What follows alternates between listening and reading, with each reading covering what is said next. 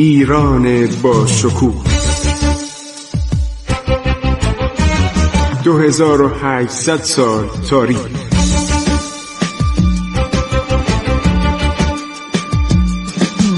عبور از تاریخ.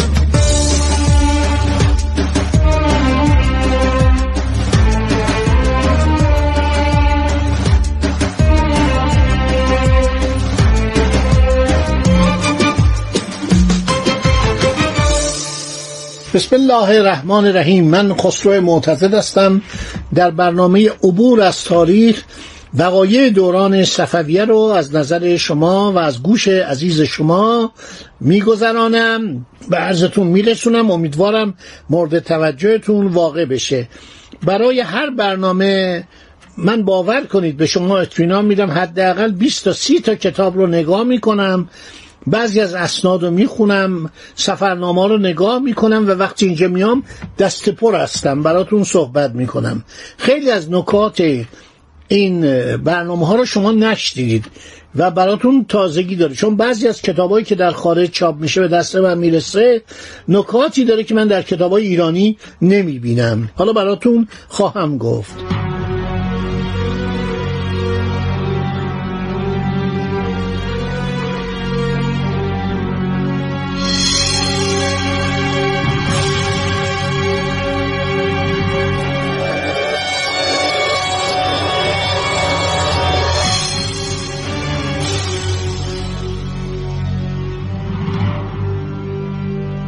سلاطین صفویه معمولا فرزندان زیادی داشتن. مثلا شاه اسماعیل اول گرچه عمر خیلی کمی کرد و در حدود 36 سالگی یا 38 سالگی فوت کرد از همسران متعدد خود صاحب شش پسر تحماسب میرزا، سام میرزا، رستم میرزا، ابوالفت بهرام میرزا القاسب میرزا و سلطان میرزا و صاحب شانزده دختر شده بود که مهربانو سلطان بیگم پریخان بیگم خانوم این غیر از اون پریخان خانوم دختر شاه به. فرنگیز بیگم خانوم شاه زینب بیگم خانتون و همینطور خانش خانوم بیگم نام دارند.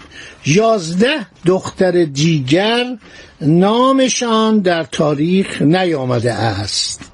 هر شود که پری خان خانوم یکی از دخترهای شاه تحماس به اول بود. که ارز کردیم به هزار نیرنگ و افسون و دسیسه هیدر میرزا جانشین پدر و برادر ناتنی خود را به دست جلادان سپرد و اسماعیل میرزا پسر دیگر شاه را از کنج قله قهقه بیرون کشاند و بر مسند پادشاهی نشاند. هر شود که شاه اسماعیل دوم آدم جالبی نیست. ما در کتاب های مورخان اروپایی نام چندانی از این شخص نمی‌بینیم. این یک آدم افیونی مریض بوده آدم کش بوده شکاک بدبین که براتون در برنامه گذشته شهر دادم که چه تعداد شاهزادگان جوان رو می‌کشه و چون سلطنتش کوبیده شده بود. یعنی راحت بود مشکل عمده ای نداشت. این آدم اوقات خودشو صرف این می‌کنه که چه کار کنه که از شر مدعیانی که ممکن روزی بیان و سلطنت خودش و فرزندشو هر شود که دچار اختلال بکنن راحت بشه. از شر اینا راحت بشه. شاه اسماعیل دوم به تدریج شاهزادگان صفوی رو یکی پس از دیگری و مخفیانه یا آشکار به قتل میرساند. تا راه برای سلطنت پسر یک سالش فراهم شود. و کم کم پریخان خانوم که حامی این بود هیدر میرزا برادرش رو دستور داده بود بکشن متوجه شد که صحبت از نابودی خود پریخان خانوم هم هست. پریخان خانوم به گوشش رسوندن که وقت کشتن سلطان مصطفی میرزا و سلطان سلیمان نام او هم به عنوان یکی از دشمنان شاه اسماعیل دوم به میان آمده.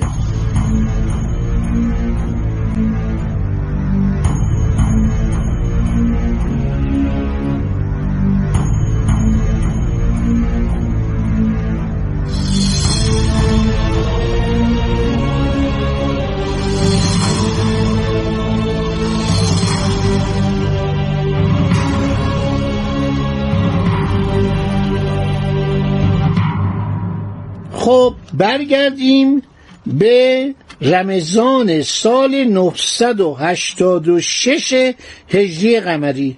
حدود یک سال و نیم بعد از مرگ چاتماس از قراری که در کتب تاریخی عصر صفوی آورده شده است شاه اسماعیل دوم که تظاهر به دیانت می‌کرد پیش از افتار از معجون فلونیا که در قوطی طلای سربسته و مهرموم شده همراه خود می برد قدری خود خورده قدری هم به حسن حلواچی اغلی داده بود. این مریجکش بود ندیمش بود همراهش بود. معلوم نیست این شخص شکاره بودی که همیشه کنار عرض شود که شاه اسماعیل بوده. یک چیزی مثل مثلا فکر حسین فردوست. در جوانی از جوانی ندیم به اصطلاح محمد رضا پهلوی بود. این شخص هم همیشه کنار شاه اسماعیل دوم حرکت سنش از اون خیلی پایین تر بود.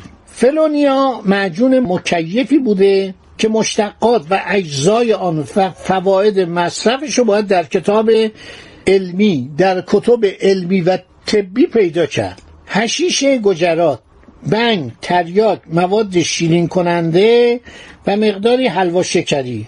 یک حلوایی بوده که انواع مواد مکیف و مقوی در آن قاطی و ممزوج می‌کردن. اون موقع چه در ایران چه در عثمانی اغلب این سلاطین با این مکیفات سر کار داشتن. تنها کسی که دنبال این کارا نبوده یکی شاه تحماس به مرد متدینی بوده و توبه کرده بود. تمام این چیزا رو گذاشته کنار. یکی هم شاه عباس بزرگه. این دو نفر نبودن. ولی اغلب این سلاطین متاسفانه مثل سلاطین عثمانی. اونا هم اینطوری بودن. مثلا شاسفی دچار حالت نشع و خماری بود. مواد عرض شود که اعتیاد آور استفاده می‌کرد. اون موقع میخوردن اینا. نمیکشیدن اون موقع کشیدن و انگلیسی ها در زمان ناصر شاه متداول کردن. همینطور شاه عباس دوم.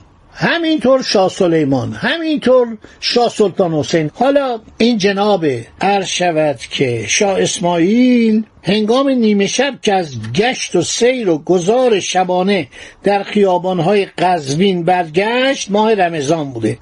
به جای امارت چل ستون قزوین به خانه حسن حلواچی اغلی که در مجاورت چل ستون بود رفت و در آنجا در بستری پرنیان دراز کشید. در آن ساعت شاه به یاد آورد که معجون فلونیای هنگام خواب را نخورده است. شاه کسی را به قصر چل ستون اندرونی فرستاد که قوطی طلای حاوی معجون فلونیا را برای او بیاورد تا سهم وقت خواب خود را بخورد.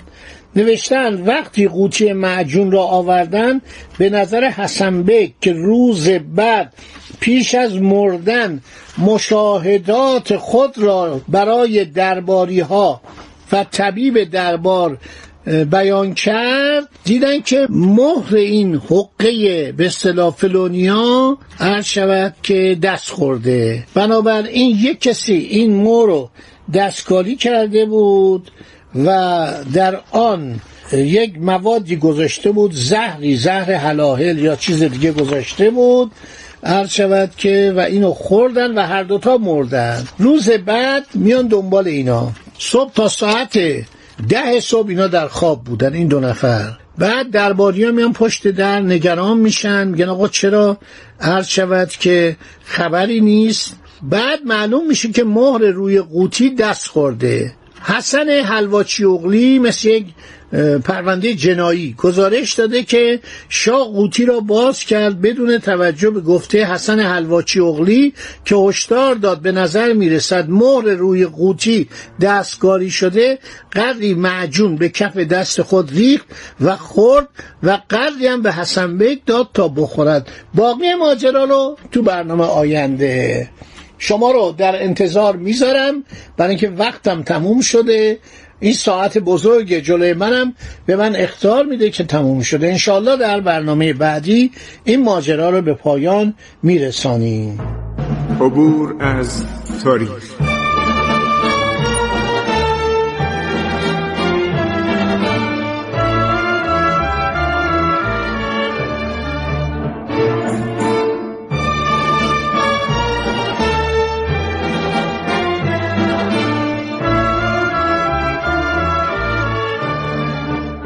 ایران با شکوه. 2800 سال تاریخ. سرگذشت ایران ما به روایت خسرو معتزد.